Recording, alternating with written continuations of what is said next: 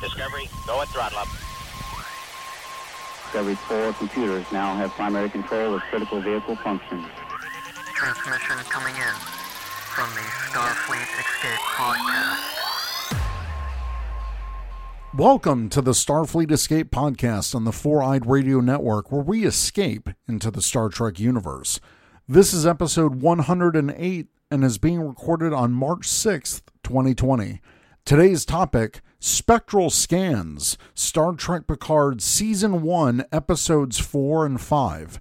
Spoiler alert this podcast contains spoilers to the Star Trek Picard episodes Absolute Candor and the episode Stardust City Rag. You have been warned. I'm Aaron Gallo. I'm Eric Berry. And I'm Eric Dewey. This episode is sponsored by Revenge Lover Designs and Illustration.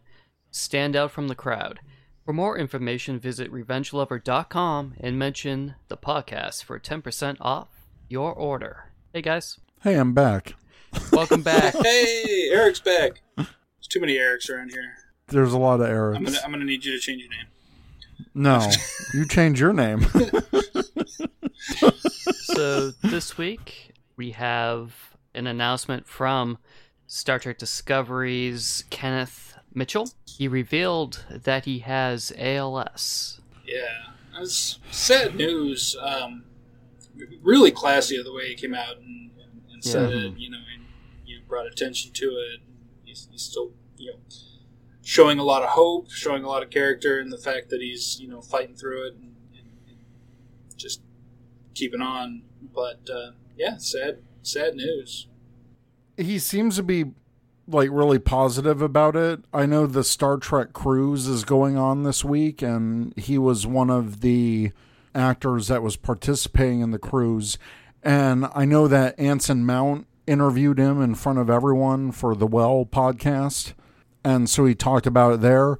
And then I guess, like what I saw on social media, they were having some big Star Trek concert during the cruise, and they actually like body surfed him in the crowd. So apparently it's like a really touching moment and everything. So I mean, obviously we wish him Yeah. the best. I, I think he's been great in Discovery. He's played three different Klingons in the show and you can't tell it's the same actor because he plays them differently and The the only time there was a similarity was when he was playing his own uh, relative, yeah and and it was intentional. Like he he Yeah. gave just a few of this a similar. It wasn't the same.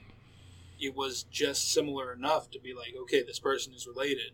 yeah So no, he did a fantastic job. Absolutely. Yeah, so I mean, this is, I mean, it's sad news, and you know, I just hope that we can find a cure for this thing because it's ALS is is horrible, Yeah. and and it affects you know great people. So Yeah, ALS and Parkinson's are two of my uh, least favorite diseases. Um, not that I really have any favorites. I was gonna say, of the ones that seem to affect the people that I uh, care about the most, it seems that ALS and Parkinson's seems to top that list. I mean, and then of course cancer, which you know, just cancer seriously because right? oh my god, it touches so many lives in a negative way, and it's just annoying. Can we, can we stop it, please? But um, besides that, yeah, uh, ALS and Parkinson's are, are right up there on the list with let's get rid of this crap. So, um, if you have the ability to to donate to a research foundation, uh, I, I highly encourage you to do so. I won't specify which ones you should. I encourage anybody who's planning on making a donation to any charitable cause to research those causes uh, thoroughly first. Check out their uh, score on things that uh, rank charities to make sure that your your money is actually going towards the research and such, and not just towards marketing. If, if you have the ability to, to throw a few bucks at research to help find a cure for this crap, please do. Absolutely. Well said. So let's brighten the mood a little bit here and move to Would You Buy It? Yes? No. Ooh, you know, I gotta say, this is not normally my style, but I want to see if they even come in my size. Because if they don't come in my size, then you know, It's pointless. Oh, they do come in my size. Uh, Yeah, they go up. They go up to size fourteen. Which which is what my I wear a 14. Jesus. So oh, okay. um, typically, typically this is not my style of, of product, but this one is not bad looking. I mean, the price point is a little higher than I would typically pay for Yeah. something like this. Um, I tend to be a, I don't want to say a bargain shopper when it comes to this type of thing because I, having worked it's actually it's a in- shoe. Let's just get it out there. We're talking about sizes. It's a shoe. All right. So when it comes to shoes, I worked for Foot Locker for more than five years.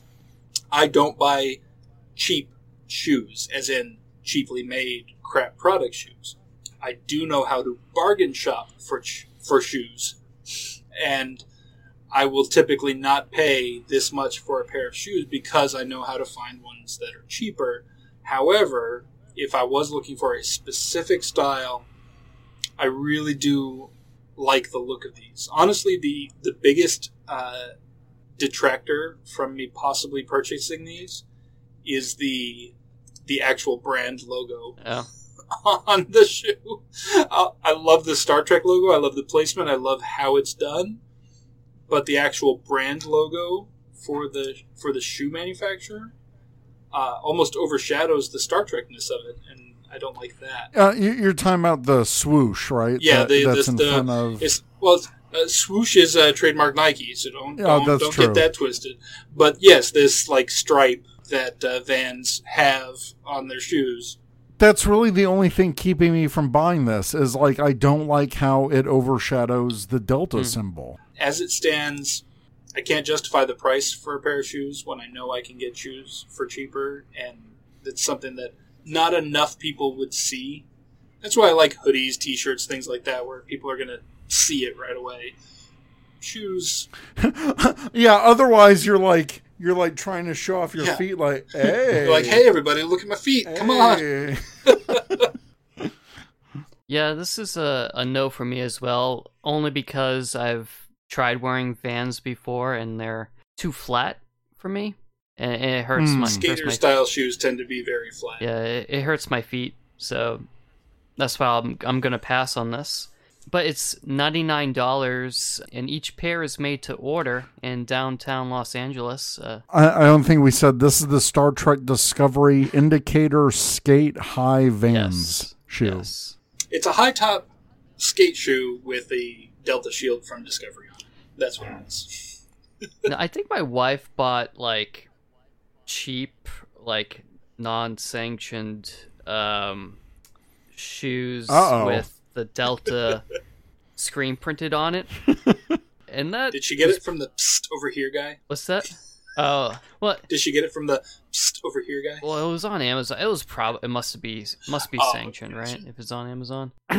Nope, that's Yes, not I'm a guarantee. Well, she paid 20 bucks, so I'm sure she got her money's worth for it. kind of remember a couple years ago, Payless had a Star Trek shoe. I, Did they really? yeah, like maybe in 09 or something like that. That's ten years ago. Yeah. what did I say? Will you shut your stupid mouth? Let me see really quick. 2009 was not 11 years ago. Holy crap. Star Trek shoe. I know we're we're old, man. Oh, it's terrible. I will tell you this: if if you like skater style shoes, which does mean a very flat bottom, usually not a ton of arch support, skate shoes are, are designed very similarly to tennis shoes, like actual tennis shoes. Right.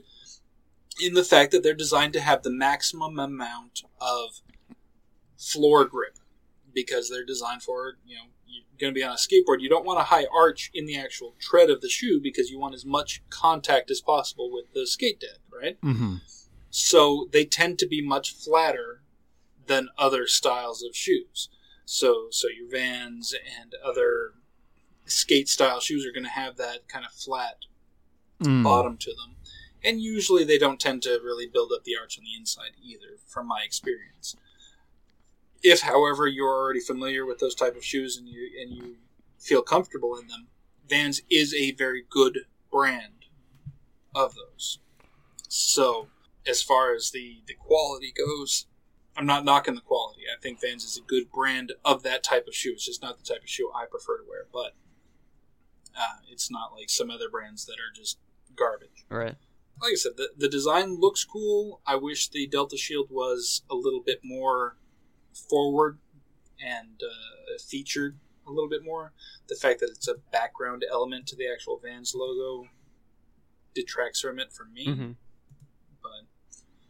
um, Okay. So none of us are gonna buy it. well, not, not until they go on clearance.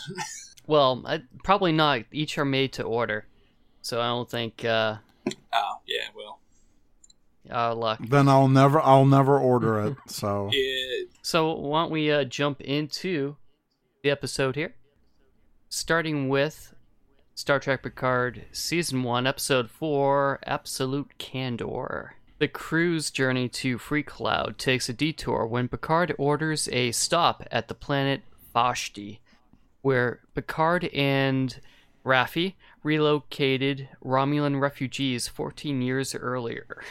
Don't laugh at me, Eric. Upon arrival, Picard reunites with Elnor, a young Romulan he befriended during the relocation. Meanwhile, Narek continues his attempts to learn more about Soji, while Rizzo's impatience with his lack of progress grows. so I was at C2E2 this past weekend. Yes. oh, I got to meet Isa uh, Briones and Evan Evagora, both who play Soji and uh, Elnor, respectively.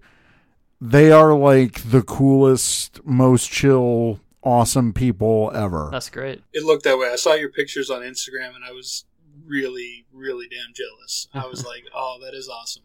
That is that is sweet." Uh, Evan, who plays Elnor, he is a legitimate Trekkie.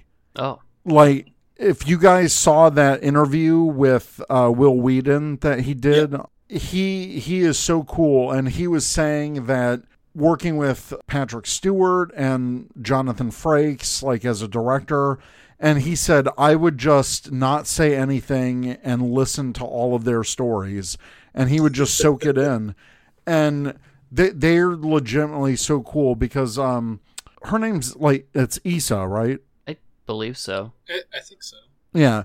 Well, she's she's like part she's part Filipino and and obviously Teresa is is from the Philippines. So there's there's that moment where she was like, "Wait, are are you from the Philippines?" And she's like, "Yeah." And she's like, "All right, I I know a sister when I see one." And and so it was she was like super nice and like just really genuine and she was like, so excited to have like to see everyone and have like a crowd there and everything. And uh, Evan, he's like just super chill. And it's crazy because he's like slightly taller than I am. So I'm like, so when I'm seeing him on the show, now I have like that point of reference. And I'm like, Right. wow, Hughes actor is pretty short.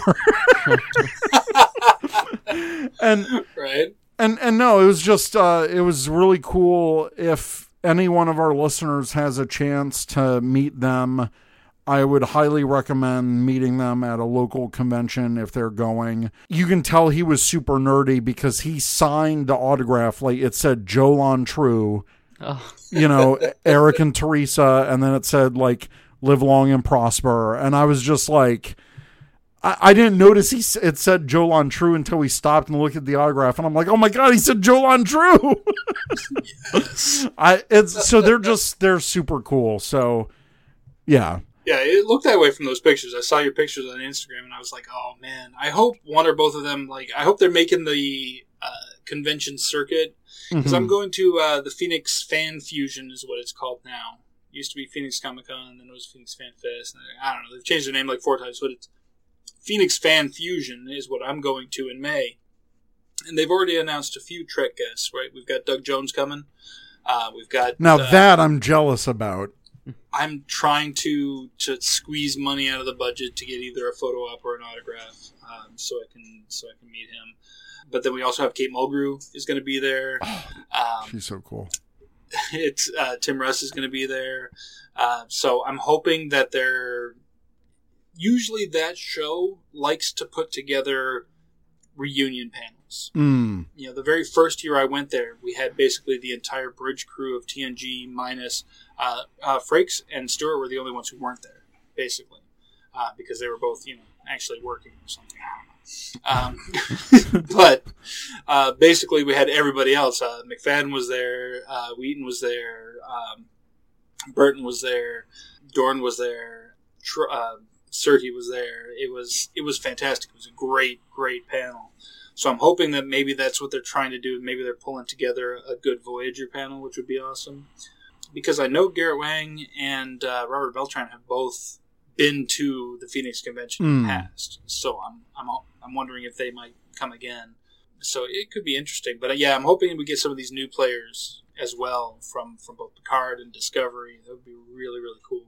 It's just weird because it's like meeting them and the show is still going on. It's like Yeah, like, it's I, I, I get to watch you next week. It, it's it's cool. It's very cool. I'm I'm really hoping that they get the actor who plays uh, Narek because I just want to talk to him in person.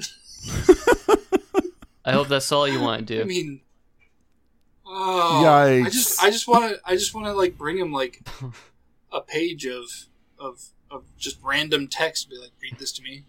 Well, I'm sure if you give him like some sort of just fidget this to me. spinner, he'll do it for you. I have plenty. I literally have a drawer full. I'm not joking. So yeah, I would I would definitely.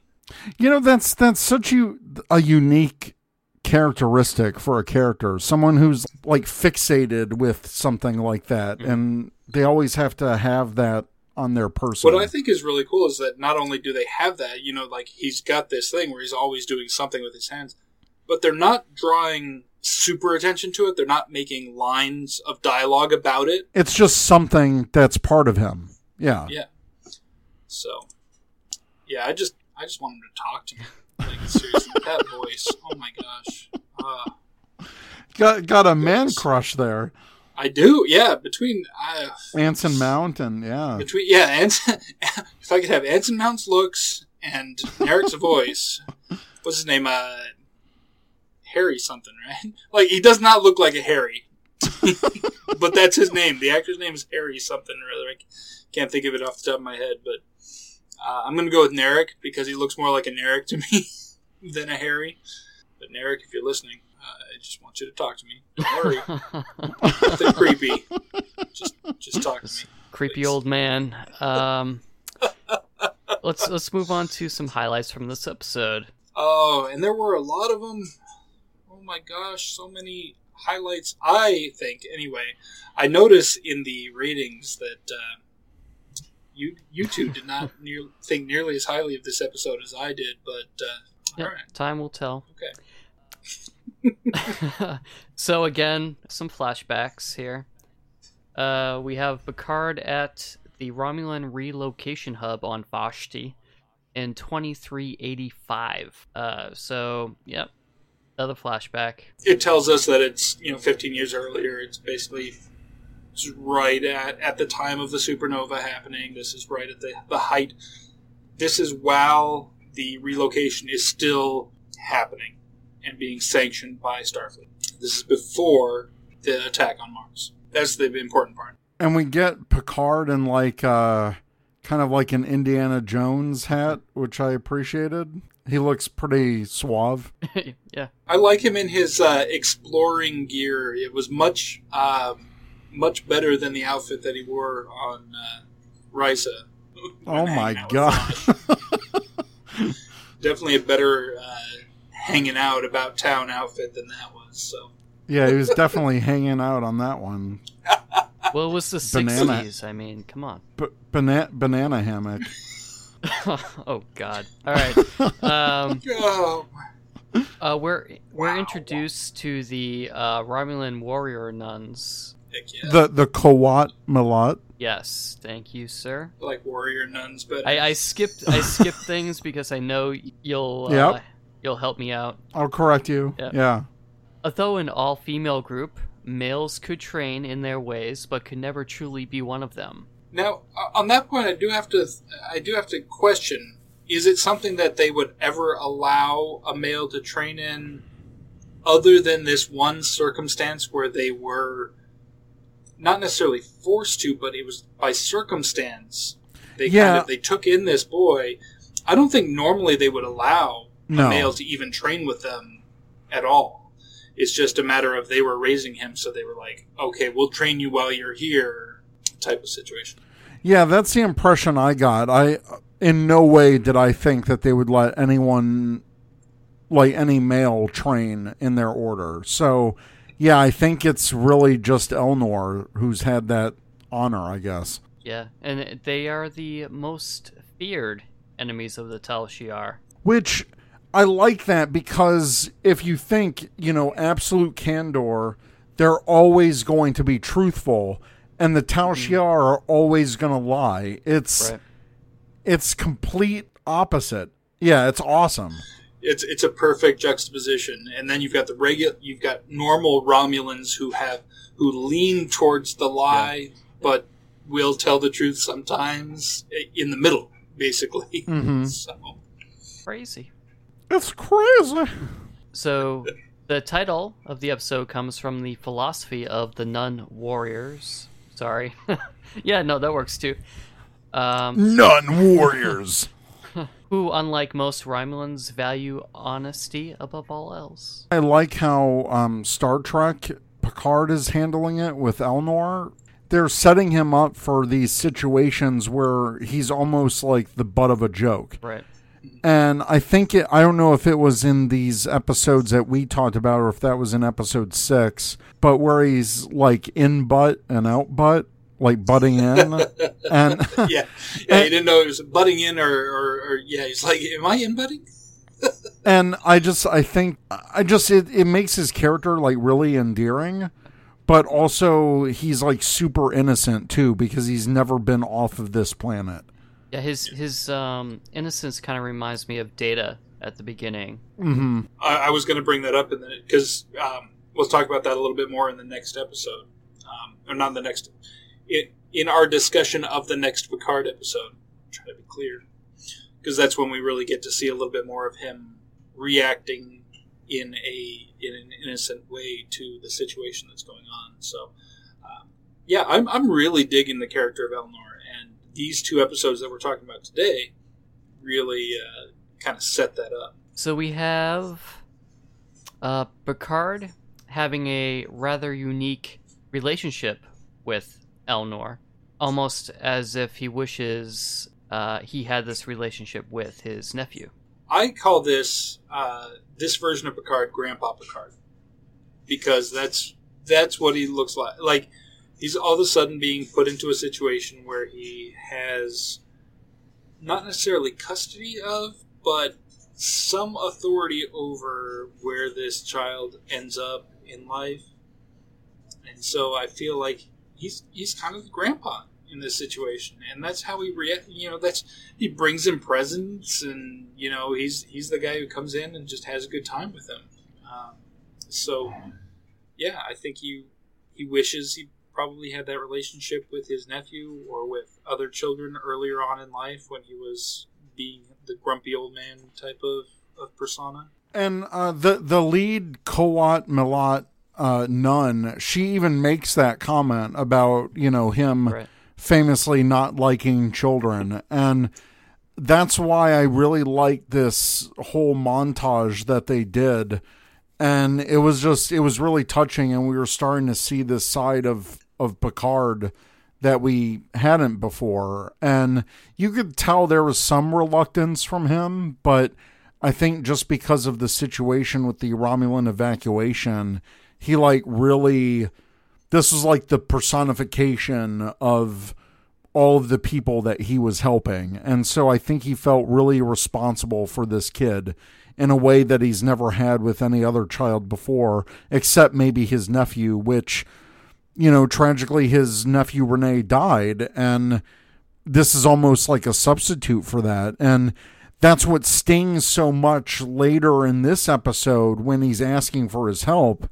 And Elnor's like, but why now? You've you essentially abandoned me. Right. And uh it's just that that was a really good emotional part of the episode. And we finally have uh, some classic literature that isn't Shakespeare, as Mr. Dewey notes.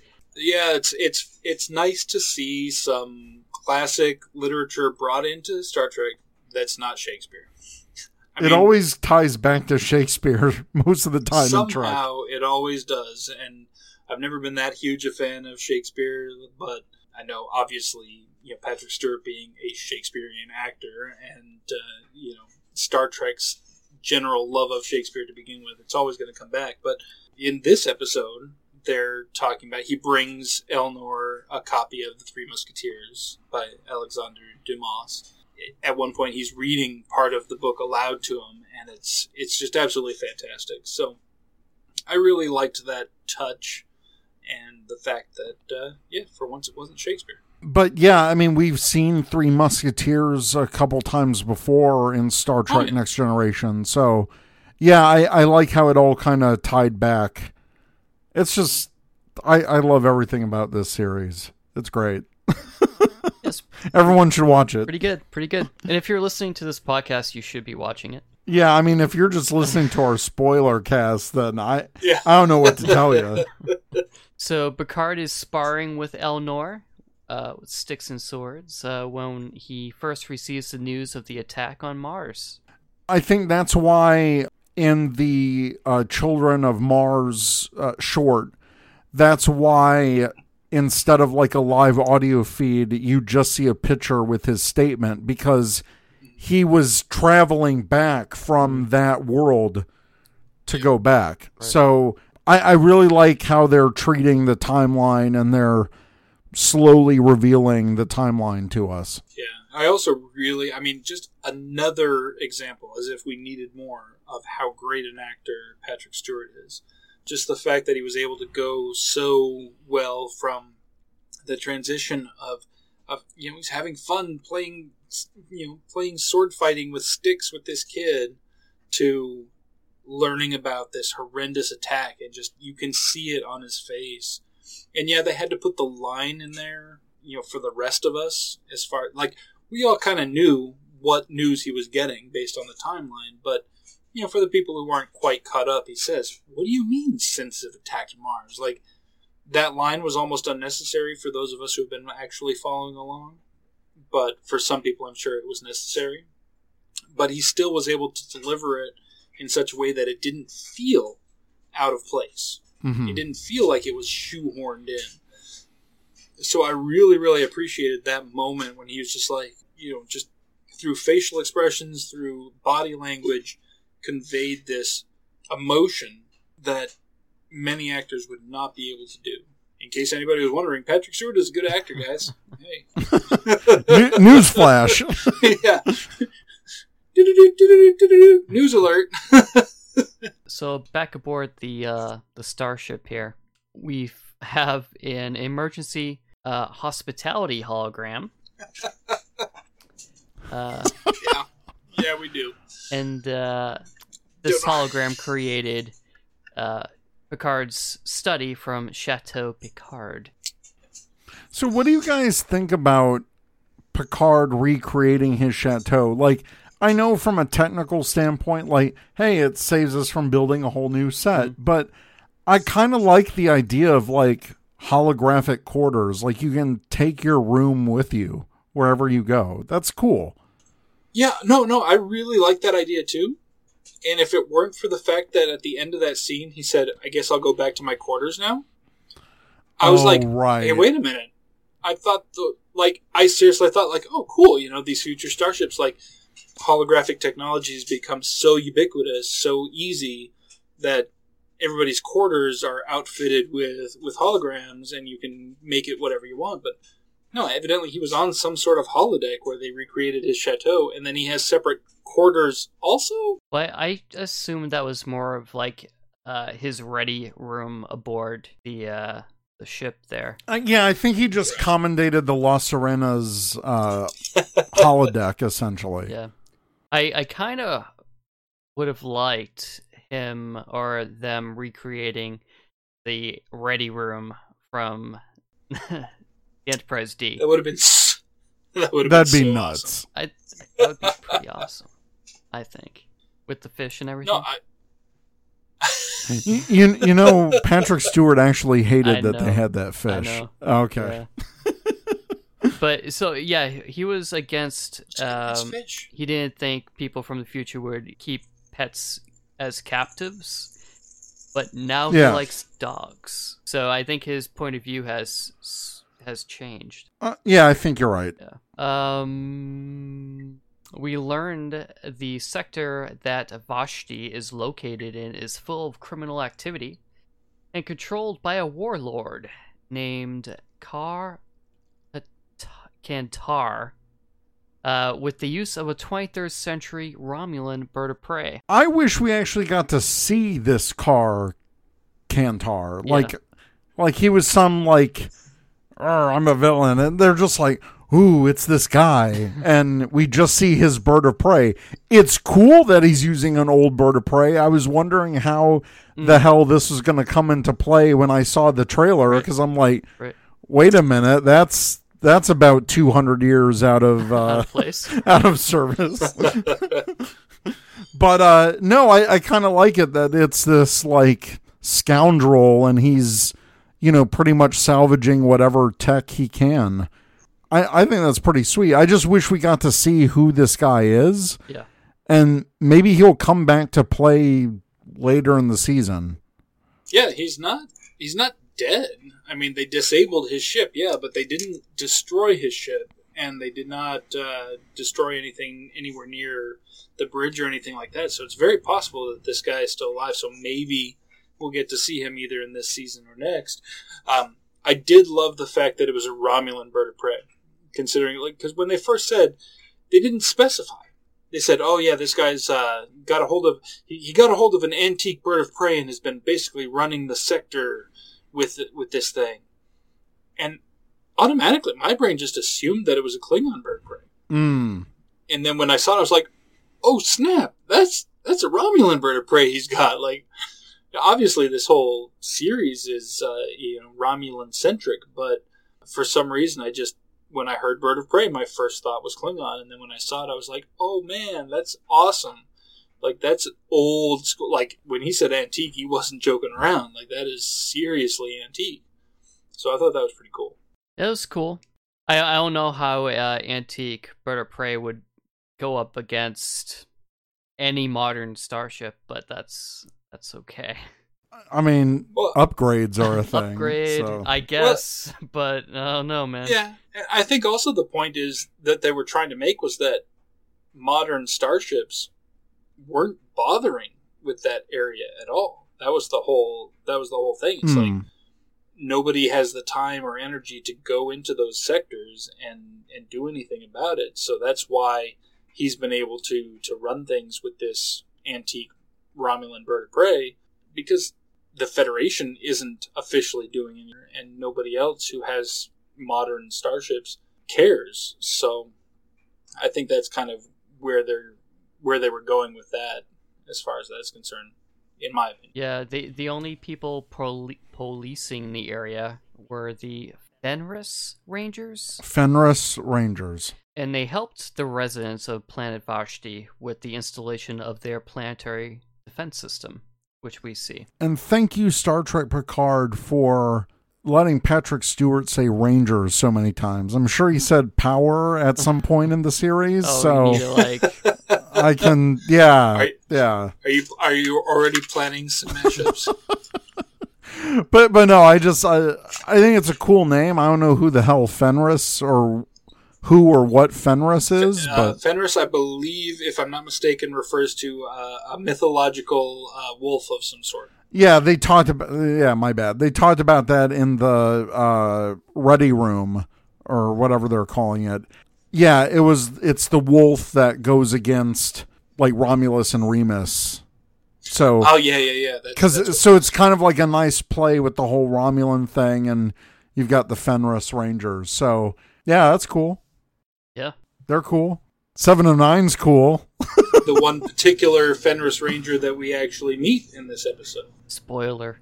We'll get there. We'll get there. Raffi says that Vashti is a hotbed of the Romulan rebirth movement, and Picard will not find help there. Dun dun dun. She basically tells him, uh, "Listen, I'm a wretched hive of scum and oh wait, Wrong franchise. my bad, my bad. Wait, wrong show, wrong, wrong show. Then Picard jumps back to the artifact where Soji is watching a hollow projection of an old Romulan talk show, and in that projection, Ramda talks about Ganmadan, Day of Annihilation.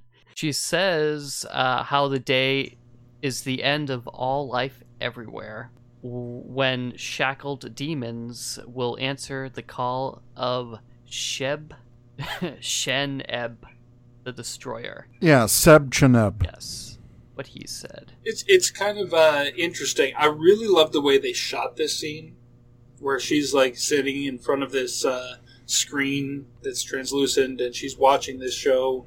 But the way they shoot it, it like starts with with it like face on to her. So like basically, Ramda's face is kind of over top of Soji's face, and like you can kind of see the similarities that like it's it was really cool the way they shot it i thought and then they kind of slowly panned to the side to show that she was watching this this projection. And as she's watching it she's kind of like like whoa like kind of making some realizations. So i liked this scene because it gave us a little bit more depth into uh, why Ramda freaked out so much when she met Soji. Mhm.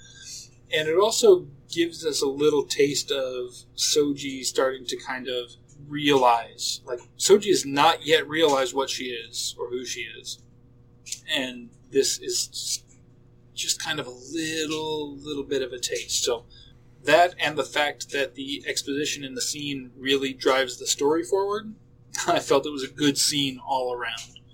I, th- I thought they did a good job of condensing a lot of information without it making it without it feeling like an information dump. So I am still at, at this point in this episode, I'm still very, very curious about exactly the relationship between Narek and his quote unquote sister. It's so because bad. they have a very, very weird relationship. I mean, we see him, we see her, eh, he's asleep, and she's like caressing his face to wake him up, like, you know, like a lover might. And then five minutes later, she's choking him out to force him to, to admit that Yeah. uh, she thinks that, that, that he thinks that Soji is the destroyer Mhm. and I'm just like, and all the time they're talking about brother and sister. And I'm just like, oh my gosh, this is a weird family dynamic right here. This is some, this is some twisted stuff right here. Yeah. So I'm very eh, at this point, you know, we still don't know whether or not when they say sister and brother, are they talking about literal sister and brother blood relation, or are they talking about sister and brothers in members of the same sect? You know, is it like something that the uh, um, the Zhat Vash call each other?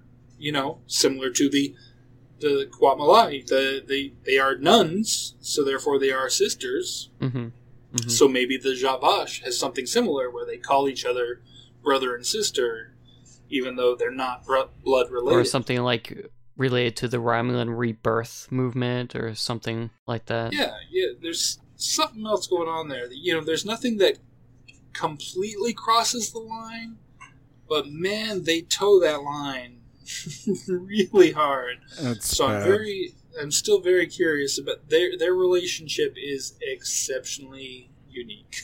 to say the least. That's for sure. So something that will come up and be important in the episode.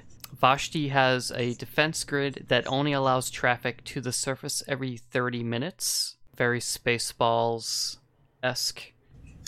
Huh. I, I thought that was interesting the way they actually they did that because it, it wasn't just that it only allows traffic every 30 minutes it's that it only allows traffic every 30 minutes in a specific area if you have clearance Right.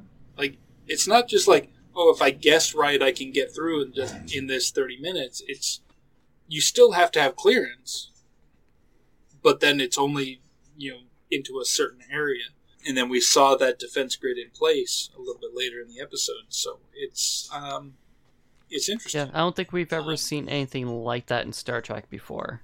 Other planetary defense systems, but nothing as I don't think. Yeah, I don't think for sure. anything as blatant or intense as as this was. Yeah. yeah, this this was pretty hardcore. But I mean, I, I'm willing to give them a little leeway. We're, we're talking about 20, 25 years of technological advancement, and we're talking about um, a universe in which planets are becoming more and more distrusting of each other. Mhm. Kind of a Wild West. So I'm feel. thinking that, yeah, I'm thinking that the development of planetary defense technology, especially in the aftermath of an attack on Mars, might be something that would have seen a lot of research and development. So I'm willing Hmm. to kind of, kind of give them that. Like let, that's a huge leap forward in technology. Yes, absolutely, from what we've seen, but it is 20 plus years later and in the aftermath of a planetary attack. So I'm kind of willing to, to roll with it. Mhm. Next bullet point we have here uh, Picard asks Elnor to judge his case and help him with his cause. And Elnor initially refuses. I really like this um, because I like the fact that after everything he's been through, Elnor didn't just jump right back on board immediately. Mhm. Yeah. He wasn't just like, "Oh, Picard, okay, sure, whatever." He was like, he was mad. Mhm. He was like, "Nah, man, what the heck?" it's like, "Oh, sure, you come back to me when I have value to you." That's what he said. He said, "Oh, now that I have value," and it was really, and you could tell again, credit to Patrick Stewart for his acting. You could tell that that comment stung Picard, Mhm. not just because it was a sharp comment, but because there was some truth behind it. Mm-hmm. You know, Picard had the ability over the last 15 years to reach out to Elnor if he'd wanted to. He chose not to because he was trying to put the whole thing behind. He was trying to ignore the whole situation. So this is again a little bit more depth, not only into Elnor's character, but also into Picard's character. The fact that when he stepped away from Starfleet, he didn't just step away from Starfleet, he stepped away from everything that he stood for up until that point. Mhm. And he isolated himself from the rest of the world, or from the rest of the universe, galaxy, whatever you want to say. I mean, I say world, but I'm like, this is this is space. There's, there's more than just the world involved. So I really, I really thought that this scene was fantastic. When he's he's he's putting his case forward, and he's telling Elnor all this stuff, and Elnor's like, "Mm, no, Right. I'm like, I'm like, yeah. There are a lot of moments in the series, and this is what I. One of the things I love about this show is the fact that there are a lot of times in this series that we see Picard being wrong, whether it be in the moment or whether it be something that he did in the past 15 to 20 years that we haven't seen that was wrong. So we're not seeing this perfect character who always does the right thing. And I, I love that. I love this storytelling. It's fantastic.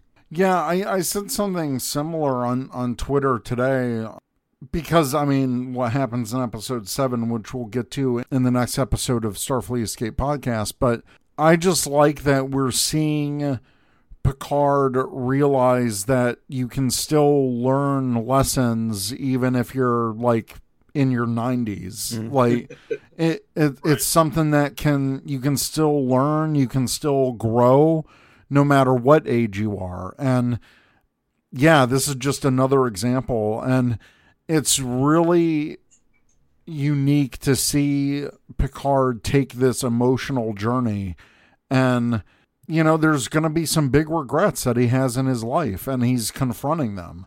And I think Elnor, leaving Elnor behind was a huge regret of his. Yeah, absolutely. I that is one of the things I think has been haunting him for some time, and the fact that he has to come back now when he needs the help, Mhm. It hurts him, and you know, I think at the same time he does have that little bit of, you know, the the hubris that the admiral was talking about in the previous episode. The the fact that he comes back.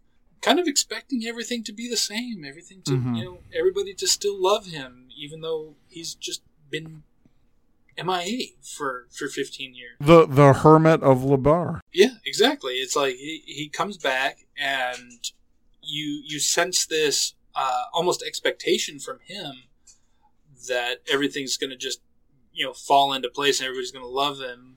And then when he actually bumps up against people who are like affected by the fact that he hasn't been there, it takes a second. But then you know when he realizes he's like, I I was so wrong to have to have abandoned this cause. Like Mm-hmm. I thought I had done everything I could, but but I didn't. I, di- I didn't do everything I could have. I gave up, and that's part of what we're dealing with in this whole series is the fact that Picard did, in fact, kind of give up, and now he's trying to make up for that. No doubt. Uh, we learned that the criteria for these warrior nuns to bind themselves to a fight is that it must be a lost cause, which is not very reassuring. But it's great when they succeed. Indeed. I, I, love the way that that was revealed. You know, they they kept talking about you know several times in the episode. They're like, oh well, we you know I, I present my case and you and they decide whether or not it meets the criteria. And then it wasn't until after he had actually come on board and said, okay, I will I will do it. And then uh, Jurati asks, like, well, so so what is the criteria? And he says, oh well, it has to be a lost cause. it's like, oh man. yeah, not not a lot of uh, uh, confidence uh, going around on that ship. That's for sure. Right. The next bullet point here is something that actually got me out of my seat when it happened. I was like, oh, what is he doing? Picard. Were, were you just like, what are you doing? Like- No! Stop what you're doing. Don't you read history? This is not something you should be doing. Picard removes a Romulans only sign at a local esta- establishment and sits down. Uh, he is then confronted by an ex Romulan senator who wants to duel Picard because of how the Admiral let them down. I I really like this because we get to see you know Patrick Stewart or Captain Picard fence again. We know he's a fencer. Yeah. Uh, even though he didn't want to do it, you know he could have. Yeah, I mean this whole scene was just really powerful. We're seeing the Romulan perspective of how they feel about this whole situation and a lot of distrust there because you know as the ex senator said you know they're they were they're resilient people. They're resourceful. They should have been the ones to handle it. Right. so it's great to see that you know not all of the romulans were grateful for this help. And some of them saw it as a plot of the federation. They thought the Federation was going to take over in their time of need. And so I really like that there's not just one homogenous thought process. Like, mm-hmm. it's just like the real world. Like, sure, some people are going to accept help for refugees, other people aren't. And again, it's Star Trek, like, having that parallel with real life. Right. Yeah, I, I really like that scene, but at the same time, I was like you guys. As soon as he did that, I was like, this is not going to go well for him. Like, I don't know what he thinks is going to happen right now, but it is It's- not going to go well for him.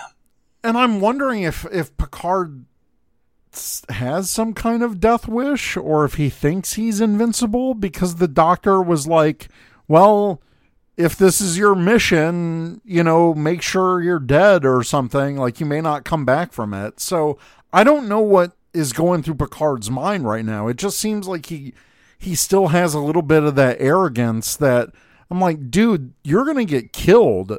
It's it's interesting now that you uh, say it like that. It reminds me of the young Picard that ends up getting stabbed through the back by a Nausicaan. Right. So it's like he's getting some of that like youthful cockiness back, Yeah. but it's like, dude, you you need to learn your lesson. Right. Well, and, and originally I thought that, and then uh, upon the second and third watching of this episode, I wondered to myself, like, okay, Picard is a, is a smart guy, and he can be manipulative when he wants to be. mm-hmm. So I'm wondering if this was, in fact, a ploy to get to his end result, which he did get, of getting Elnor's help. If he knew, like, this is going to start a fight, I'm going to end up needing to be rescued, Saved, and yeah. either Elnor is going to come to my rescue and join my cause, or I'm going to die. So I, I wonder if that thought process was actually happening. I, I think it is, and and yeah, you, you make a really good point for that. So, yeah, it it definitely could go uh, e- either way, but I mean that's a lot to risk. right. Hopefully, that Elnor's within earshot of all of this. That's that's a big risk.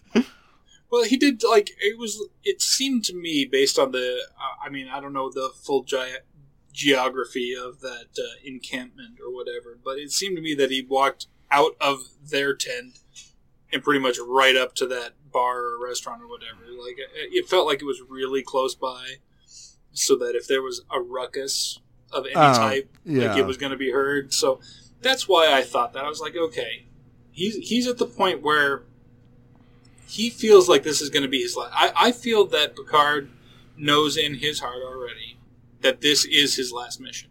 Win, Mhm. lose, or die, this is his last mission. And so he was willing to to risk that. Like, I don't I don't feel for a second that he didn't think that it could have ended in his death. But I do think that he was willing to take that risk to try to get Elnor's help. And so that's why he he went in there and said, "Okay, I'm going to start some crap, and we'll see what we'll see what happens." But even even even that being said, you know, to to move on to the next bullet point, when Elnor does come and help him, the first thing he does is cut the dude's head off, and Picard's like, "Well, crap, I." I wanted your help and I wanted you to save me from this fight, but I you didn't need to kill that guy. Yeah, that was what was so great when they beamed back to the ship, and Yeah. immediately Picard chastised him. He's mm-hmm. like, "What are you doing? If you're accepting my quest, you cannot do that without you know my express permission." But how cool is freaking Elnor? He's like, yeah. "My friends choose to live." I, I loved Oh. Elnor's response to that when he told when, when he said, you know, why did you have to get you know that band did not need to die, and Elnor was basically like, well, I gave him the choice, you know, Yeah, when when I go into battle, the outcome is not in question. Like he is so sure of himself when it comes to fighting specifically. In so many other aspects of life, he is not sure of himself. He is so naive in so many other aspects of life. But when it comes to fighting, he has no doubt.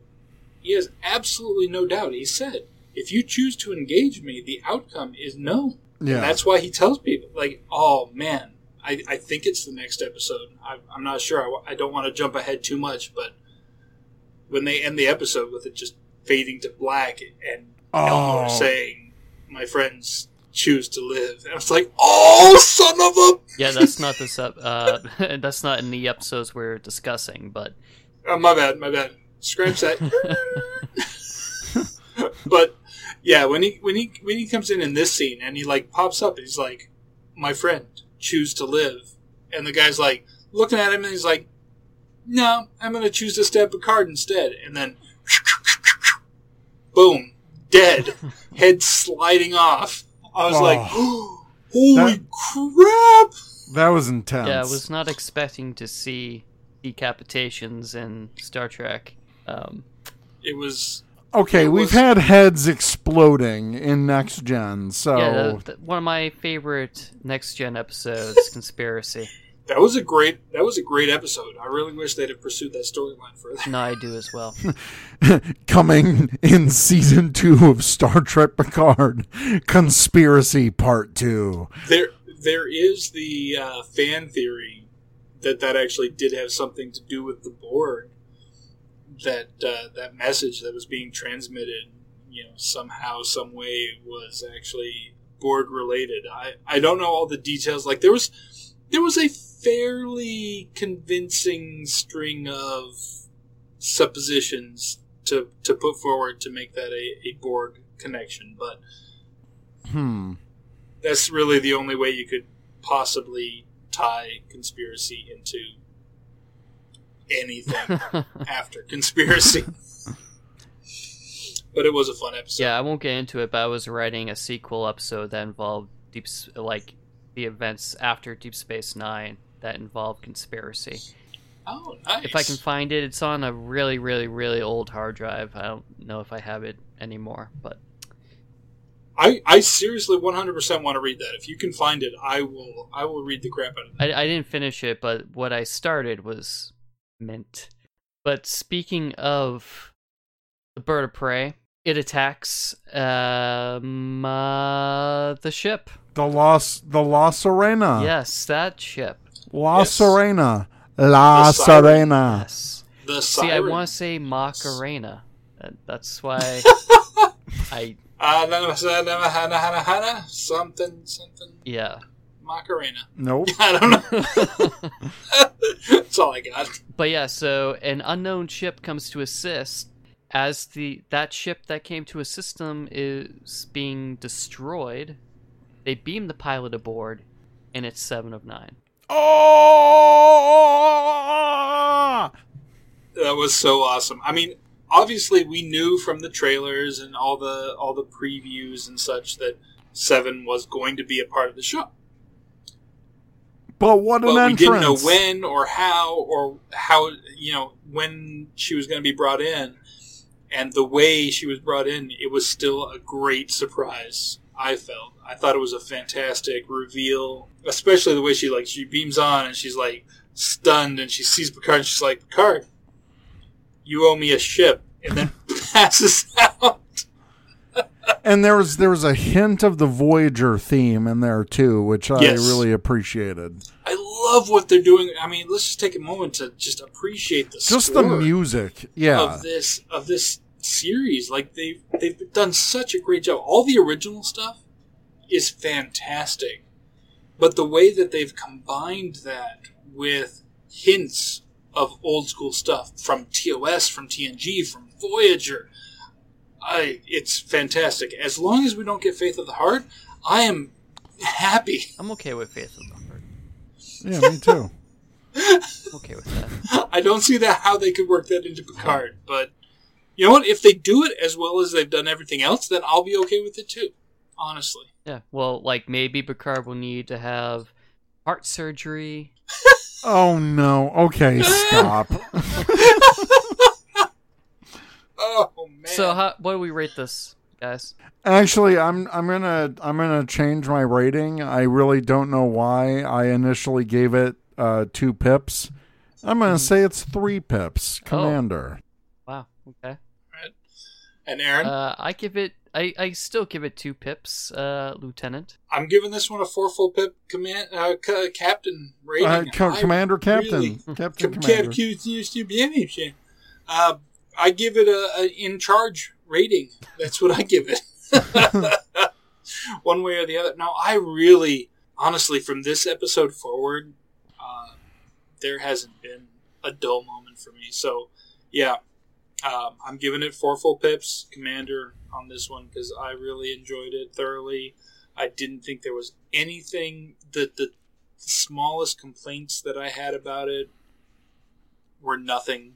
Um, they were like seriously picking at nits. You know, if we were doing the positive negatives instead of, of talking about highlights, I might have found something to complain Right. about. But I would have had to stretch. Yeah.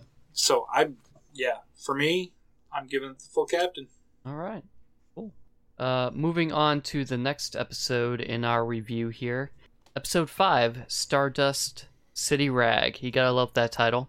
Oh yeah. Um, the La Serena, right? La Serena? L- La Serena. La The Serena. I'm, I can barely say English words, so it's it's difficult for me. the La Sirena. um, You gotta La, roll that out. Ser- La La Sirena. Serena.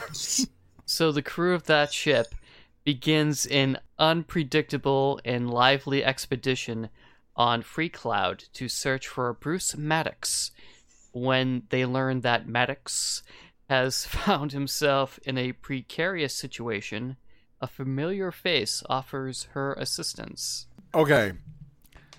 I have to say, I hated this opening.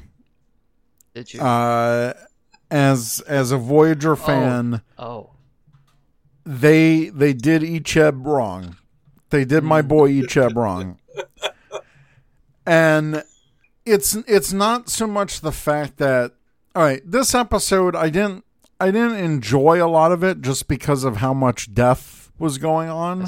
But in particular, this flashback scene, just the level of gore that was going mm. on. I mean, Teresa was like, okay, I can't like really watch that. And even I was like, and I'm not really squeamish when it comes to these things. You know, I've, I can go through horror films and all that stuff, you know, to a point. And I, you know, I, I get it. This is a streaming show and it's a mature rating and blah, blah, blah. But I, I'm not used to seeing a lot of gore in Star Trek. I mean, Right. even though we've we've had graphic scenes before, but you know, attaching it to a character that I really loved in Voyager, I really liked Icheb when Voyager was on, just because he was kind of like close to my age, and I really liked that Seven took him under this wing. So this whole thing like hurt as a Voyager fan yeah. and you know kind of like that that gore type of porn that they were going for this and I, I know you know I've, I've read the executive producer Michael Chabon. I've read his comments and you know his responses to people's criticism on it. And I get it. They were really trying to drive the point home that yep this universe kind of sucks right now. And this is you needed something impactful to have seven join a cause like the Fenris Rangers. And it just it made me really upset and I think that was the intention, especially for someone who likes Voyager. And so I get it. They they got the reaction out of me. I just it, it was painful. It was painful. I I really enjoyed Icheb as a character and you know, there was that one episode of Voyager where you saw Icheb in the future, and mm-hmm. and so I was really glad. I'm like, yes, he's on that path to Starfleet. You know, he's already a lieutenant, so many years out of coming home from Voyager, and and yes, this is the third actor to play Icheb, uh, but I thought they got someone who pretty much looked like him. Right. I, I, I'm really glad it wasn't Manu Intiraymi because he's kind of yeah. We, we don't need a jerk. we don't need to get into it, but Yeah, but but no, but just from the character of Icheb and this was his fate and God, it hit hard when when Seven was like my child and I was just like Yeah. God, this this sucks. yeah. It, it was it was it was depressing. It was. I, no, I completely understand that. I'm honestly being someone who watched Voyager but was not the hugest fan of it. It still hit pretty hard because I'm a, I'm a fan of Seven, and I felt more for her than I did for for Icheb in that scene. But at the same time, I was watching it with my wife, who has seen maybe a half an episode of Voyager at the Mm. most. You know, she's seen a little bit of TNG and she's watched the original series, but she's not seen really any Voyager. So I'm like filling her in. I'm like, oh crap, that's that's Icheb. That's like you know, practically her kid. Like it's not her kid biologically, but like she basically took him on. You know, like I'm having to explain this t- to to her. So I understand why they went so visceral because they need to get the people not just who are fully cognizant of the story like we are, Mm-hmm. but also the people who are again watching this as the the very first Star Trek they watched. They needed to have an emotional connection to this as well. And I think personally, I think they toed the line just right Mm. as far as making it emotionally impactful enough for the people who didn't know the story without going over the line of too impactful for those of us who did. It was very impactful for those of us who did. I'm not discounting that whatsoever. When I watched it, I was like, "Holy crap!" Especially when they're like literally like pull it, like they show him, they like pull out his eye and just like snip the the connections, like the the optic nerves, just like this thing. And they're doing all of this without anesthetic. They're doing, they're just like literally just ripping parts off of him. It's absolutely terrible. And, but it needed to because if they, as an audience, we wouldn't understand her deliver, we wouldn't understand this character of Seven killing him as a mercy killing without that. Oh, I, I, I, I I understand all of that. It's like it has to telegraph all of that to the audience and why her response is so strong for revenge in this episode. I, I understand all of that. I just I didn't have to like it. Yeah. No, no, Uh, I, and, and I'm not saying that you should. Yeah. I'm not saying that it was. I guess I guess what I'm saying is that I felt that it did the story right, but at the same time, it was it was definitely hard to watch as somebody who had uh, who who has watched Voyager, and even my wife, like when they were doing the stuff, like she's not super squeamish about stuff, but she's a little bit like when we're watching stuff and it starts to get kind of gory, she'll like kind of turn her head. and She'll be like, "Tell me when they're done." Yeah. And so it was it was one of those situations. She did that. She's like, "Okay, tell me when they're done." And I was like, "But the thing was, she said that, and I was like, well, o- okay, they're done because it was very short, very to the like they showed just enough. Yeah. I thought to to get the point across without crossing the line into that like saw territory where it's just like all just like oh we're going to show you as much as we possibly can um, so i felt they struck a good balance personally I agree with both your point of views there. I'm pretty sure I watched this episode for the first time on the train. And when that was happening, I was like, Jesus Christ, what the hell? and and uh, that's that's why sometimes I can't like watch these or, or rewatch these during my lunch break at work. Like if Yeah. I'm in, because I'm like, I don't want to like, I don't want anyone to see something that might potentially be like completely upsetting. Yeah. But yeah, they accomplished what they wanted to accomplish. And um, let's move on to the next point here. We have another flashback. That's two weeks prior to the events of the actual episode. Maddox's lab has been destroyed with a molecular solvent by the Tal Shiar. And uh, Maddox tells the financial backer he won't be able to pay back the loan. And this backer is but Jazel, Bjayzl. who really looked like Marina Sirtis back in TNG. my wife was like, "Oh, that's Troi," and I was like, "No, that is not Troi." it's, it's, it's, it's really not but no that that actress has been in some other things but not not Trek But but she really looked like I was getting some v- serious like early Troi vibes from her. Definitely. Like look look wise. Right, right. She drugs him and holds him captive to sell the Tal Shiar. I really liked this this whole scene, this whole setup where he's like coming to her for help. He's like, "Listen, I know I I borrowed money from you to do this thing, but the Tal Shiar came and they destroyed all my crap. I, I don't know how I'm going to pay you back." And she's like, "Don't worry about it. Just have some Romulan ale. It's all No, it good." was uh, Tranya. Or Tranya. Tranya, sorry. Yeah, yeah, my bad, my bad. But yeah, he, she's just like, yeah, don't worry about it, don't worry about it. And she's like giving him the stuff because she's like figuring out, like, okay, do I just kill him or do I sell him to somebody? And that's when, you know, when he mentions the Tal Shiar, like, that's, I think, the only thing that saved his life is that at that point was the fact that it's like, oh, okay, the Tal Shiar is interested in what he was doing, so maybe he's got value because otherwise I think she would have just killed him. Yeah, probably. Uh, I'm sure she wants to make her money back either way. Right. So, um, as you mentioned, She's basically a loan shark. so- Right, right. As you mentioned, uh, Mr. Dewey, uh, in the notes here, it's uh, a new actor playing Maddox, and we were all hoping. Yeah, we, we talked about how it was a new actor for Icheb. We also have a new actor for Maddox. It's not the original actor from from TNG. Br- Brian Brophy. we talked about in the uh, in one of our first episodes on this series, like when they mentioned Maddox, we're like, oh, are they going to bring back Maddox? And we like looked him up and we're like, he hasn't been doing any acting. He's like working at a university or Yeah. something. Like, what's going on?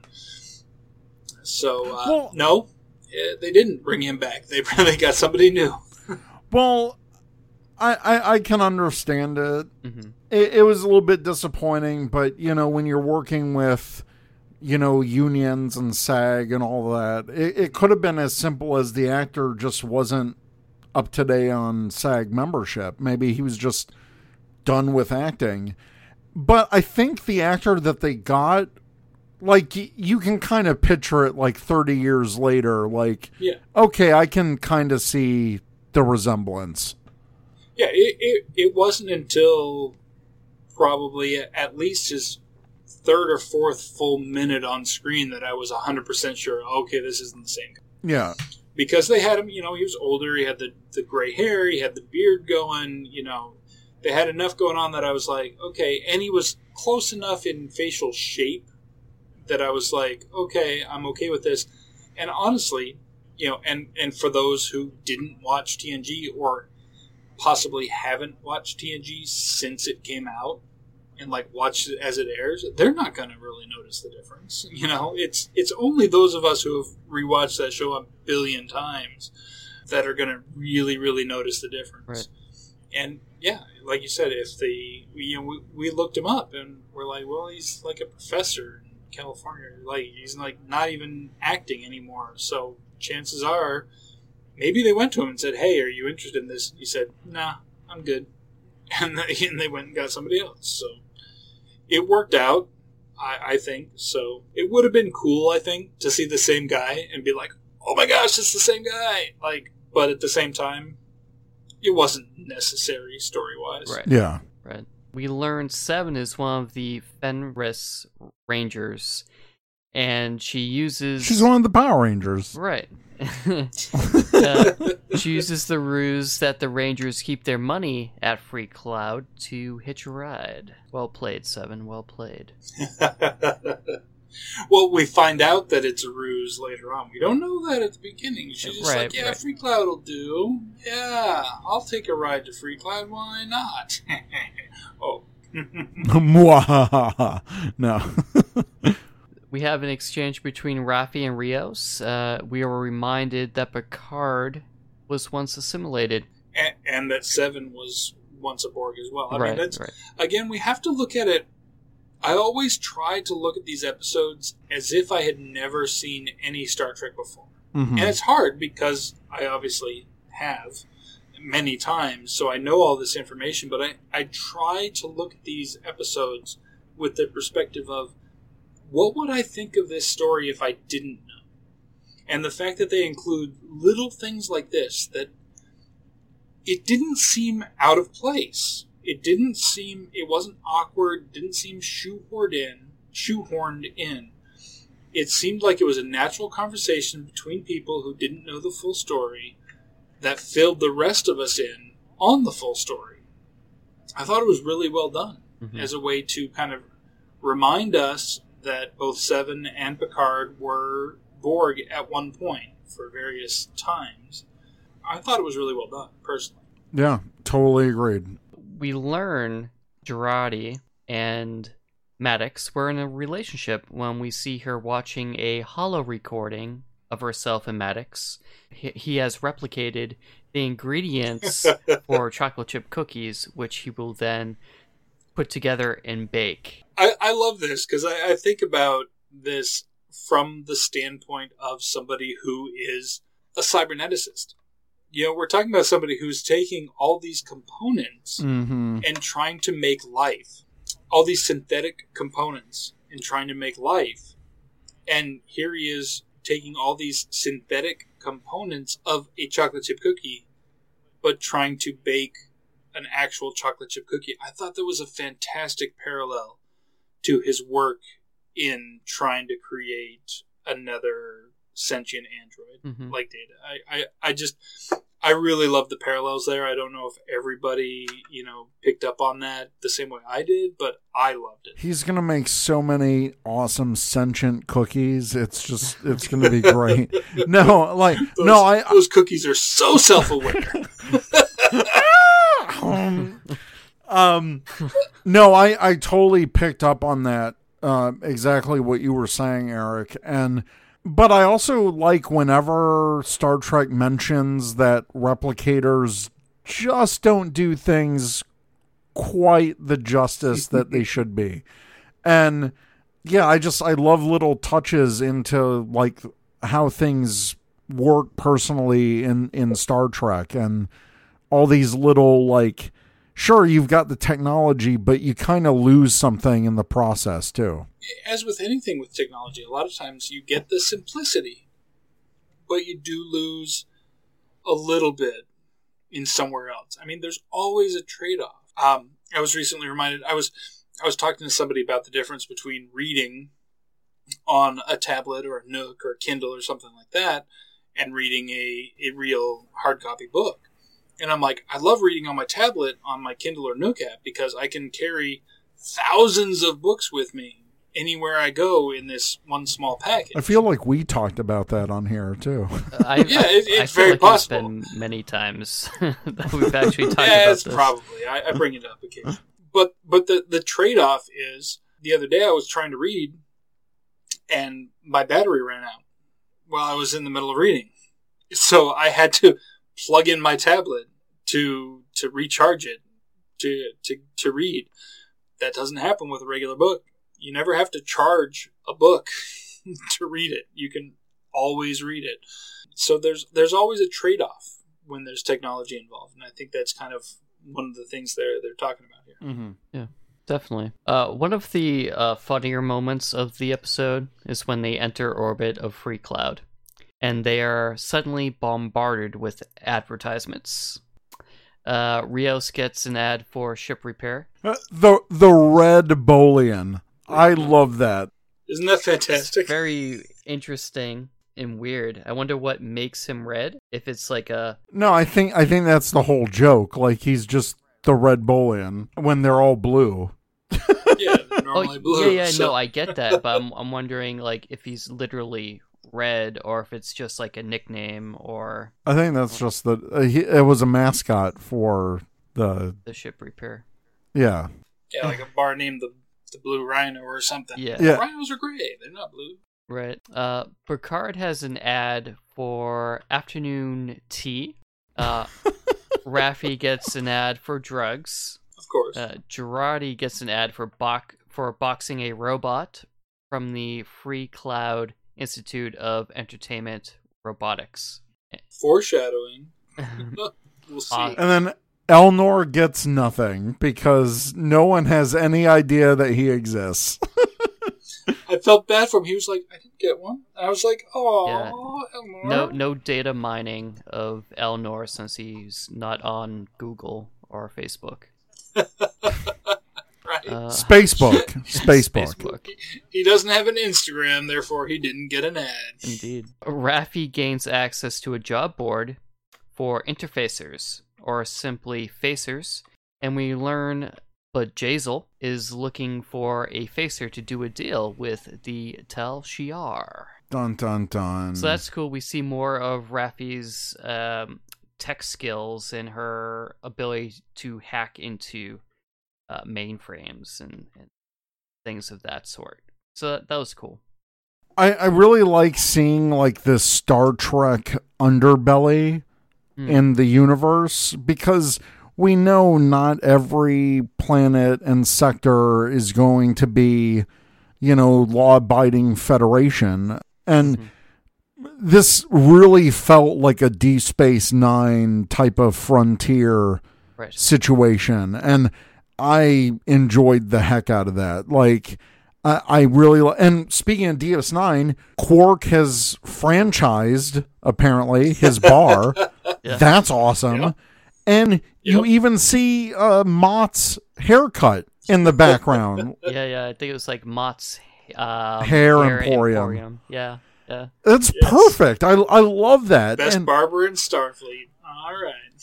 and it's so cool like i love that they're digging into the universe and quark even gets mentioned by name by that that big Yep. dude uh in this episode like uh quark Yeah, of Ferenginar. Yeah, I'm wondering if like Picard had to to reach out to somebody. Like, did Picard reach out to Quark directly and be like, "Hey, listen, I'm gonna need you to vouch for for me for the for our group or whatever. Like obviously somebody like directly reached out to him and, Yeah. and asked him to vouch, and I'm like, that's that's cool as hell. Eh, but yeah, my whole point is like those those like little details in the background. As a Star Trek fan, it's like they're not hitting you over the head. It's like a nice natural progression from where we last saw. Of course, Quark went on to be, you know, a successful businessman. And it's great to see that confirmation. And hey, I'm glad that Mot survived the destruction of Enterprise D. Oh yeah. So to to go on and he's after that he was probably like, well, screw Starfleet. I'm just gonna cut hairs on safer planets. I, don't, I don't know if I would consider Freecloud safe. No, No. but you know what I mean. Yeah, it's yeah, a no, franchise. He doesn't have to be Yeah. there. That's true. That's true. What I really did love about the whole Freecloud set was that they managed to, for what possibly may be the first time in Star Trek, show a area, a- space that was not Starfleet, that wasn't completely corny as hell. Mm. it, it did have its its corny aspects because they were futurizing things a bit. You know, you had the guy walking around with like the holographic wings and whatnot. Like I'm like, yeah, okay, it's a little corny, but at the same time, kind of cool. But so many times when we've seen Star Trek people go undercover and uh, try to go to these places that are like these seedy bars and stuff, and they're just all so just corny and cheap. It's just like, oh, come on, guys, really? This didn't come across like that. hmm This came across much more natural and realistic. It was very. It reminded me a little bit of, of Discovery when they when they went to the Orion embassy area Right. you know where it was it was much more realistic i think to the you know thinking about the time and the place and what this what this would look like it was like a, a high class bar but in the future but without being super duper cheesy Yeah. like they've done in the past so Right. i really appreciate the the Freecloud set Yeah, yeah, no, I agree with that 100%. So Seven offers herself as an exchange for Maddox, uh, something she knew Bjayzl could not refuse. Next up, uh, Seven apparently was ready to part ways with the group after getting a ride, but chose to join the team once, Bjayzl. but Jazel's name was mentioned. And then I like that Raffi, since she was more like Starfleet intelligence, kind of, I like that she's the one creating these disguises for everyone. And so, like, Picard gets this, like, super French, super space French accent going on. he was he, he was the cartoon villain it was fantastic It was great. And then Rios gets like this super space pimp type of vibe. To, I mean, Yeah, that, hat was that was a everything. pimp outfit It was. I love the fact that he's like, "Is this really necessary?" Like he's all decked out, and, and they're like, "Um, no, you need to add a feather to your hat." like, you it's not, it's not pimp enough. I like this whole setup. I like that Elnor said that he only knows how to be Elnor. And then Seven was like, yeah, but be like the quiet Elnor. Be an Elnor that doesn't. yeah, right. I, I love that moment because it was another uh, kind of insight into Elnor's character. Like he was like suddenly like he realized like, hey, wait a minute, everybody's pretending to be something they're not. Like this is lying. Like it's a totally foreign concept to him. Right. And so he like wanted to join in the fun. Like I want to lie too, and they're like, no, that's not your strong suit. your strong suit is not lying. Your strong suit is being you. Just don't speak. And that scene reminded me of Data trying to understand emotion. I know Elnor is a Romulan, but he certainly acts more Vulcan, to me anyway. Not quite understanding what's going on. His Romulans are very emotional.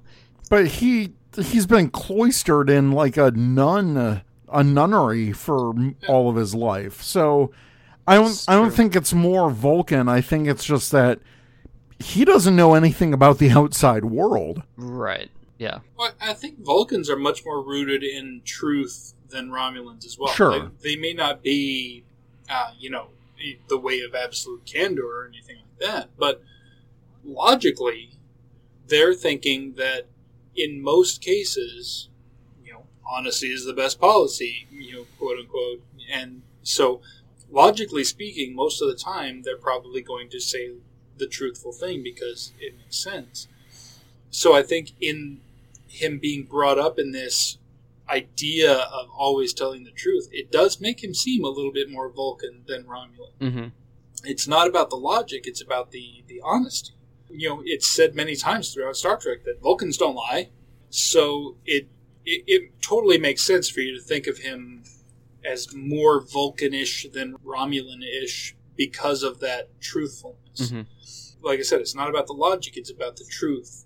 And Elnor is all about the truth. And I love that scene when he's like, he's realizing that everybody's lying, and he's like, "Wait a minute! Like this is entirely new to me. The idea of pretending to be something I'm not is completely and totally new." And they're like, "Yeah, it is. So don't, just don't." And then later in the episode, he's like, "Are we still pretending?" And he's and Picard's like, "No."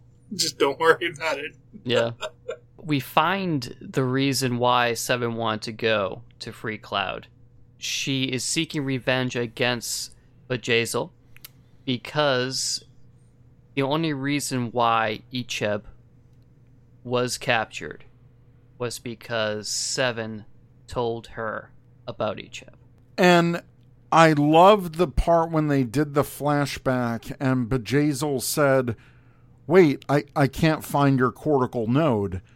And that was because in Voyager we saw that Icheb gave up his cortical node to Seven. Mm, So it, that was the episode Imperfection when Seven's cortical node was failing and Icheb was young enough to donate his to her. So when Bjayzl m made that comment, I was instantly like, holy crap, I watched an episode a few weeks ago and it all it all kind of clicked. So I love that uh, Kirsten Beyer is on executive producer and writing for this show because she knows Voyager in and out. And this episode had so many touches of like Voyager knowledge drops. And that was just so cool to have that mention. I'm like, I know exactly what what she's referring to. So that's That that is an awesome example of exactly what they're trying to do with this Mhm. show. Because I did not catch that. Yes, I've seen Voyager all the way through a couple of times, but I didn't remember that specific point. I didn't think, oh, Icheb doesn't have a cortical node because he. I didn't know that. I just thought maybe they hadn't figured it out. You know, but it didn't affect my enjoyment Right. of that particular part of the storyline at all. But it added so much to your enjoyment of the storyline because you knew that. So that is exactly what they're doing here. Yeah. Is is throwing just enough in there for the hardcore fans to catch that and be like, yes, and the rest of us to be like, okay, go going with the flow. yeah. That that is perfect. That is absolutely beautiful. And and and that's the kind of continuity I like. And they don't have to hit us over the head with well on Stardate blah blah blah blah blah blah. Like they don't have to they don't have to do that. It's it's the hints like if you know, you know, and if you don't know, it doesn't affect the story that you need to know. Exactly. Yeah, that that that's that is literally a perfect example because even someone like myself who I consider myself a pretty hardcore Star Trek fan. I'm not the hardest core ever, but fairly fairly deeply rooted in the Star Trek lore, but that's a little detail of Voyager that I had forgotten. And until you brought that up, I I had not remembered that. Yet that part of the scene in Picard it didn't leave me wondering. It didn't leave me like, oh, what the hell are they talking about? And now looking back with that additional information, it's like, oh yeah, Yeah, uh, good catch there, uh, Mr. Berry. We find out Raffi's trip to Freecloud was to find her son. And she tracks him, Gabriel, and we learn that he's having a baby with a Romulan. So she tracks them to a fertility clinic. We learn a little bit more about Raffi. She's a recovering addict, and she tells him that she is clean, even though we know mm, maybe not so much. yeah. well, you know, she's as far as we know, she's been clean since Picard visited her. Yeah, so what, maybe a couple a week, maybe? we know he wants nothing to do with her. Uh, she wasn't there for him or his father. He asks her about the attack on Mars. He's questioning her about how it wasn't the sense behind it and the conclave of eight and how it was worth ignoring him and his father for some crackpot tin hat conspiracy. Mm-hmm. I liked how they played that out because you know she they've got her coming to him and saying, "Hey, I'm clean. I want to be part of your life. I want to be part of my my grandchild's life and all this." And he basically pushes her to to admit that she's still clinging on to these theories. It's like, "Well, tell me about tell me about this. Tell me," and she's like, "It's not." Ah! Like she goes off. She's like, damn it. Like, no, like, it doesn't even matter, but at the same time, she still holds on to these beliefs. And it's interesting. I do have to, I, as soon as this, as this happened, when he said conclave of eight, I'm like, man, eight? And then we've got this whole, uh, Soji and Dahj thing with their little two circle emblem, whatever, that also looks you know, could look like Infinity. an infinity symbol or like an eight if you turned it sideways. You know, it's like. So I'm like, does this have something to like? I'm like, as soon as she he said eight, I was like, oh, oh, something's gonna be up with this. I'm hoping that this wasn't a one-off. Like, I'm hoping that we're going to see Gabriel and his wife, who now now uh, you had said, Aaron, that someplace they had verified 100% that she was Romulan. Memory Alpha says that she's a I mean, the the ridges kind of gave that away. What irony that his mom is all Romulans did it, and then the biggest fu to his mom is I'm marrying a Romulan. like, come on, that's what they meant it to be. And, and there is the point. Somebody else uh, had made the point. I'm not sure who. Uh, forgive you. Uh, forgive me if it was one of you guys, but um, somebody made the point that maybe the reason they were on Freecloud having this baby was because that was the only place in the universe that would be okay Ding ding with ding a human having a baby with a Romulan. Yeah. But at the same time, they never explicitly stated in that episode that she was Romulan, and we we know already in this series that there are possibly Romulans posing as Vulcans or Vulcans posing as Romulans. So we know that I don't know about that now. they can be. well, yeah. Well, well, we, we have to jump ahead to episodes we haven't we're not talking right. about yet Yeah. in order to to get that far. But as of right this moment, we still believe that there are Romulans posing as Vulcans, Right. at least in Starfleet. So it's very possible. In my mind, I didn't see anything that explicitly said this is a Romulan or a Vulcan. I'm not saying that she wasn't or she was, but my my gut is saying that she could be either. But the Okay. point the point of them being on Freecloud to to you know they're at this like fertility clinic or whatever they're at that does speak more towards a towards a Romulan simply because the the you know stigma I guess. Um, so there is that.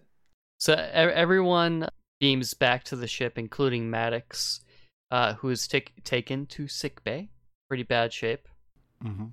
He is messed up, yo. Seven gives Picard a holocom chip in case he needs a vigilante.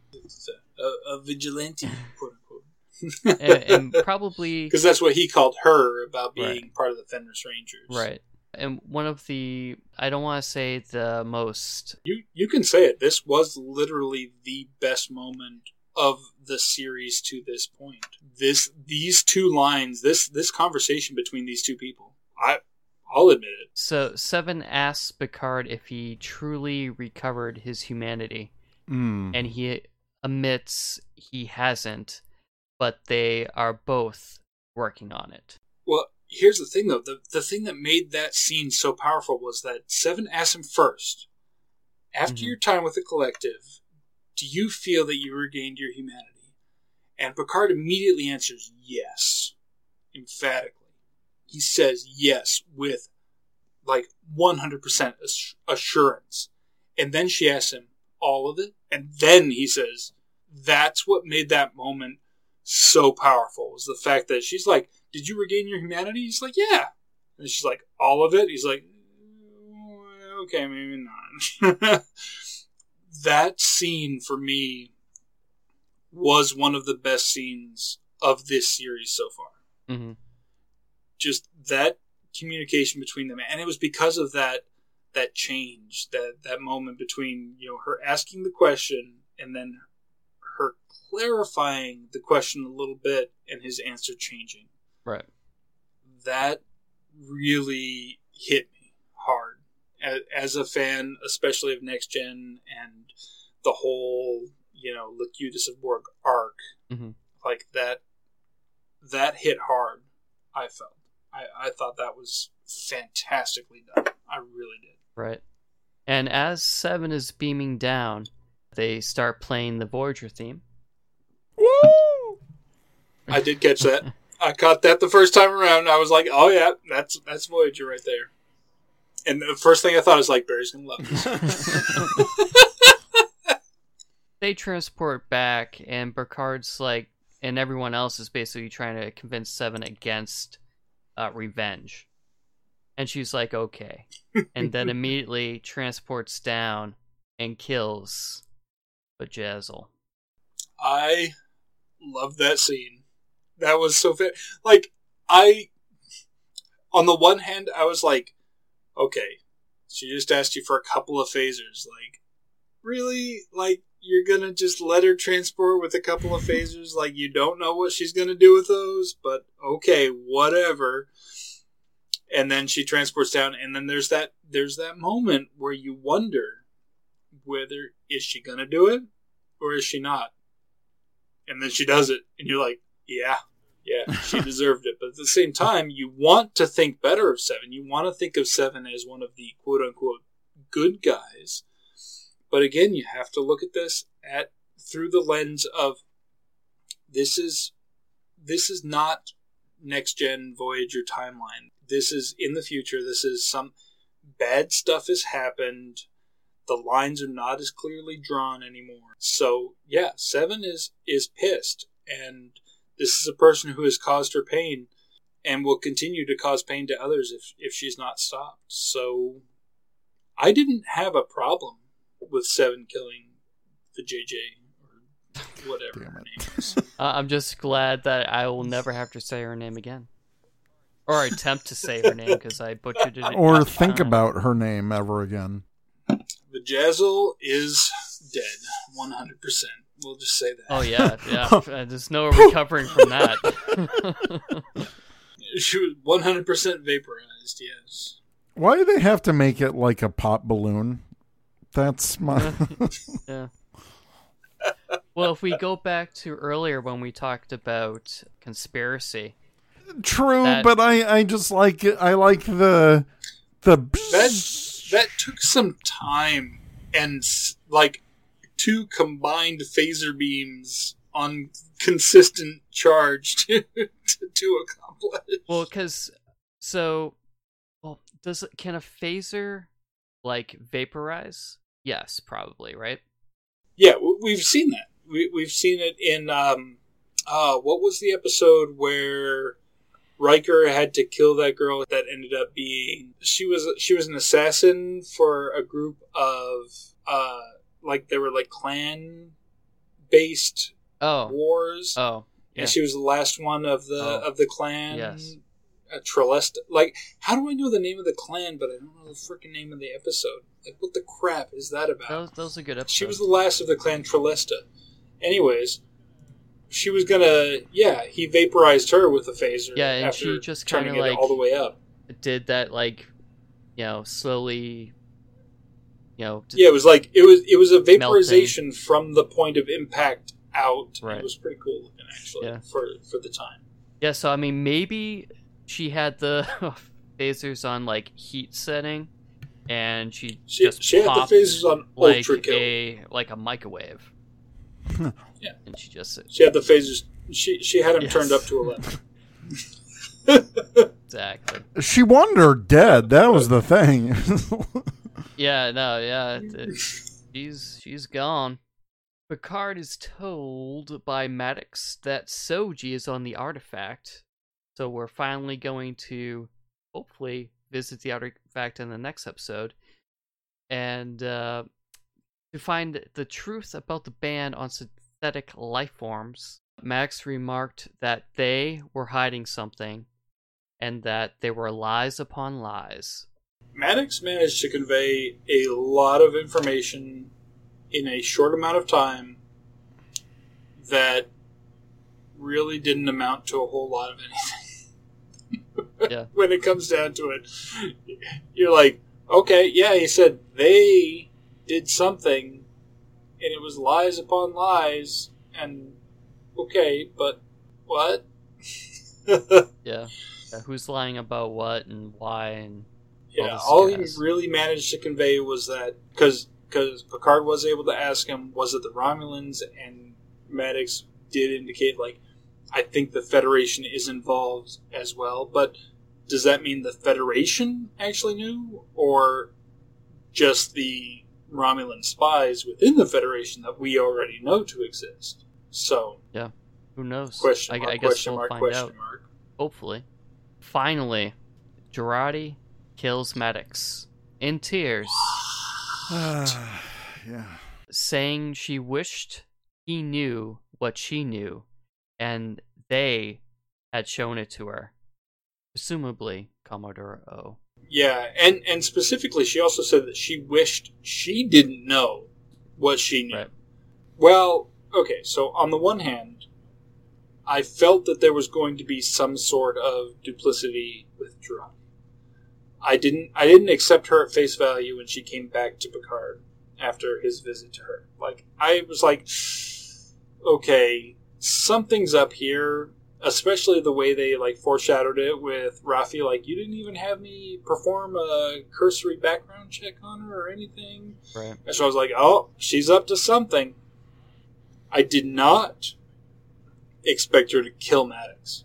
Mm. That definitely threw me. Like I, I was already expecting some sort of treachery from her in the long run, but for her to straight up kill somebody who she was obviously uh, quite friendly with previously, Right.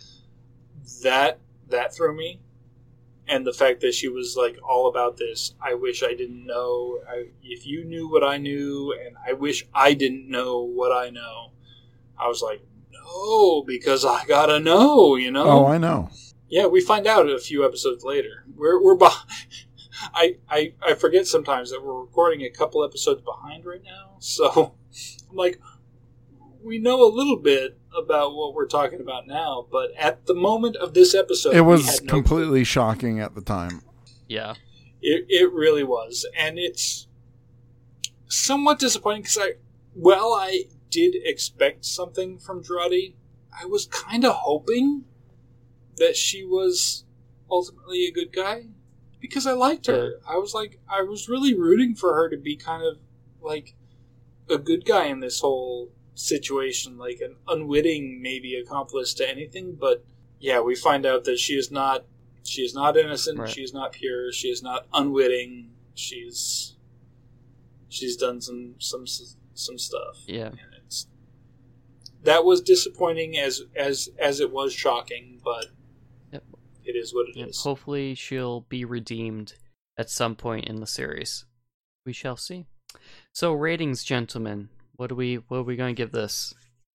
Uh, I thought it was a captain, and I'm completely biased because it's seven of nine, and this was fantastic. This, no, just every interaction she had with the crew, uh, especially Picard, because of their conversation that they had. It was just fantastic that they brought these two characters together with their shared experience. I'm glad that they didn't kill Seven of Nine off. Uh, I hope they don't. Right. Uh, considering the track record with Picard so far, but no, we we got some serious progression of the story in this episode, a serious chunk of story. It was an emotional roller coaster. Four four pips, Captain. Now, I agree. I think this is uh, the first captain rank that I've given a Picard episode. Really? Is it? I believe so. And I think it deserves it.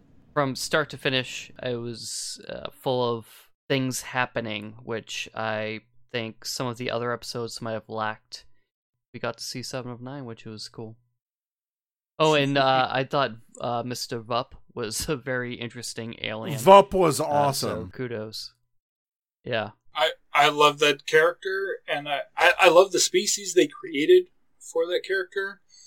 And then the whoever actually played him was fantastic. I love the behind the scenes that they had for that uh, episode and his makeup and everything. That guy was awesome. I need to watch the uh, Ready Room. I'm, I'm several episodes. I, I am too, but for that particular episode, they had like a full on Mr. Vup segment, and I was there for it. The the actor is fabulous. He's great. nice. I actually went ahead and gave this. I'm, I guess four and a half pips. Um, I'm I'm guessing that's what a Commodore is. Mm. Like oh, I I um, would say I don't know. We haven't really dis- we, we haven't really distinguished I- the difference between a Commodore I- and, I- and an Admiral. Well, they're pretty much the same thing. I would call this Fleet Captain if I had to pick a name for it. Well, because uh, the only reason I say that a Commodore might be a little bit under an Admiral is because it did seem like Commodore O answered to the. Well, that was the C and C. So that she was yeah, she was the commander in chief, but she was an admiral also. So Well- either way, I'm giving it just a, a tiny bit higher than both of you guys because that's uh, That's how you roll. pretty much how I do. As as we were talking about in the chat, I uh, gave it a 58 pips. Um, no, that was just the, the length of the episode. The last the last couple episodes were both really long episodes. Were fantastic, um, which we'll talk about on our next episode. But for this one, yes, I did give it four and a half pips, a little bit higher than a captain because honestly, I thought this was nonstop, just fantastic, and I thought it was the perfect blend. You know, we talked about how Picard is not an action series. It is it is a dram- dramatic series that has some action elements, but this one I felt really did have the perfect blend. It had enough action to keep us engaged. The drama that was there was believable and real and kept us engaged. And it was the perfect balance, I think, between newbies to the Star Trek universe and us old coot fans of the universe. So I really thought that it was just a, a really fantastic blend. And, uh, you know, no spoilers or anything, but I didn't think it could get much better than this. But we'll talk next episode about the next two episodes. And uh, we'll see. Nice teaser. We'll see if that holds true. Nice teaser there. Dum dum dum. you like I, that? I liked it. So, Mr. Barry, Yes. if we were to search for you on the internet, how would we find you? You can find me at Twitter and Instagram at TruckyB47. Also, check out my other podcast on the Four Eyed Radio Network, the Ranger Command Power Hour, for all your Power Ranger needs. And yeah, just uh, TruckyB47. Very good. Mr. Dewey, How would we find you on the internet? Uh, well, just go to Google and type in the most awesome dude in the universe, and then uh, erase that and type in Eric J. Dewey instead, and uh, you'll find my Twitter and my Instagram and my Untappd. And uh, that's where you'll find me. And don't forget to follow all of the shows on the Four Eyed Radio Network. We're at Four Eyed Radio on most social media or at the Sasquatch Net on other social medias. You'll find us. So we're out there. Very good. And you can find me on most social media platforms, including Instagram, Twitter, and Untappd at Nova Charter. So thank you all for listening. And as always, live long and prosper. Peace and long life. Jolan Tru. Yes. Thank you for listening to the Starfleet Escape podcast on the Four Eyed Radio Network. You can find us on the web at sfescapepod.com, on Twitter and Instagram at sfescapepod, and on facebook.com slash sfescapepod.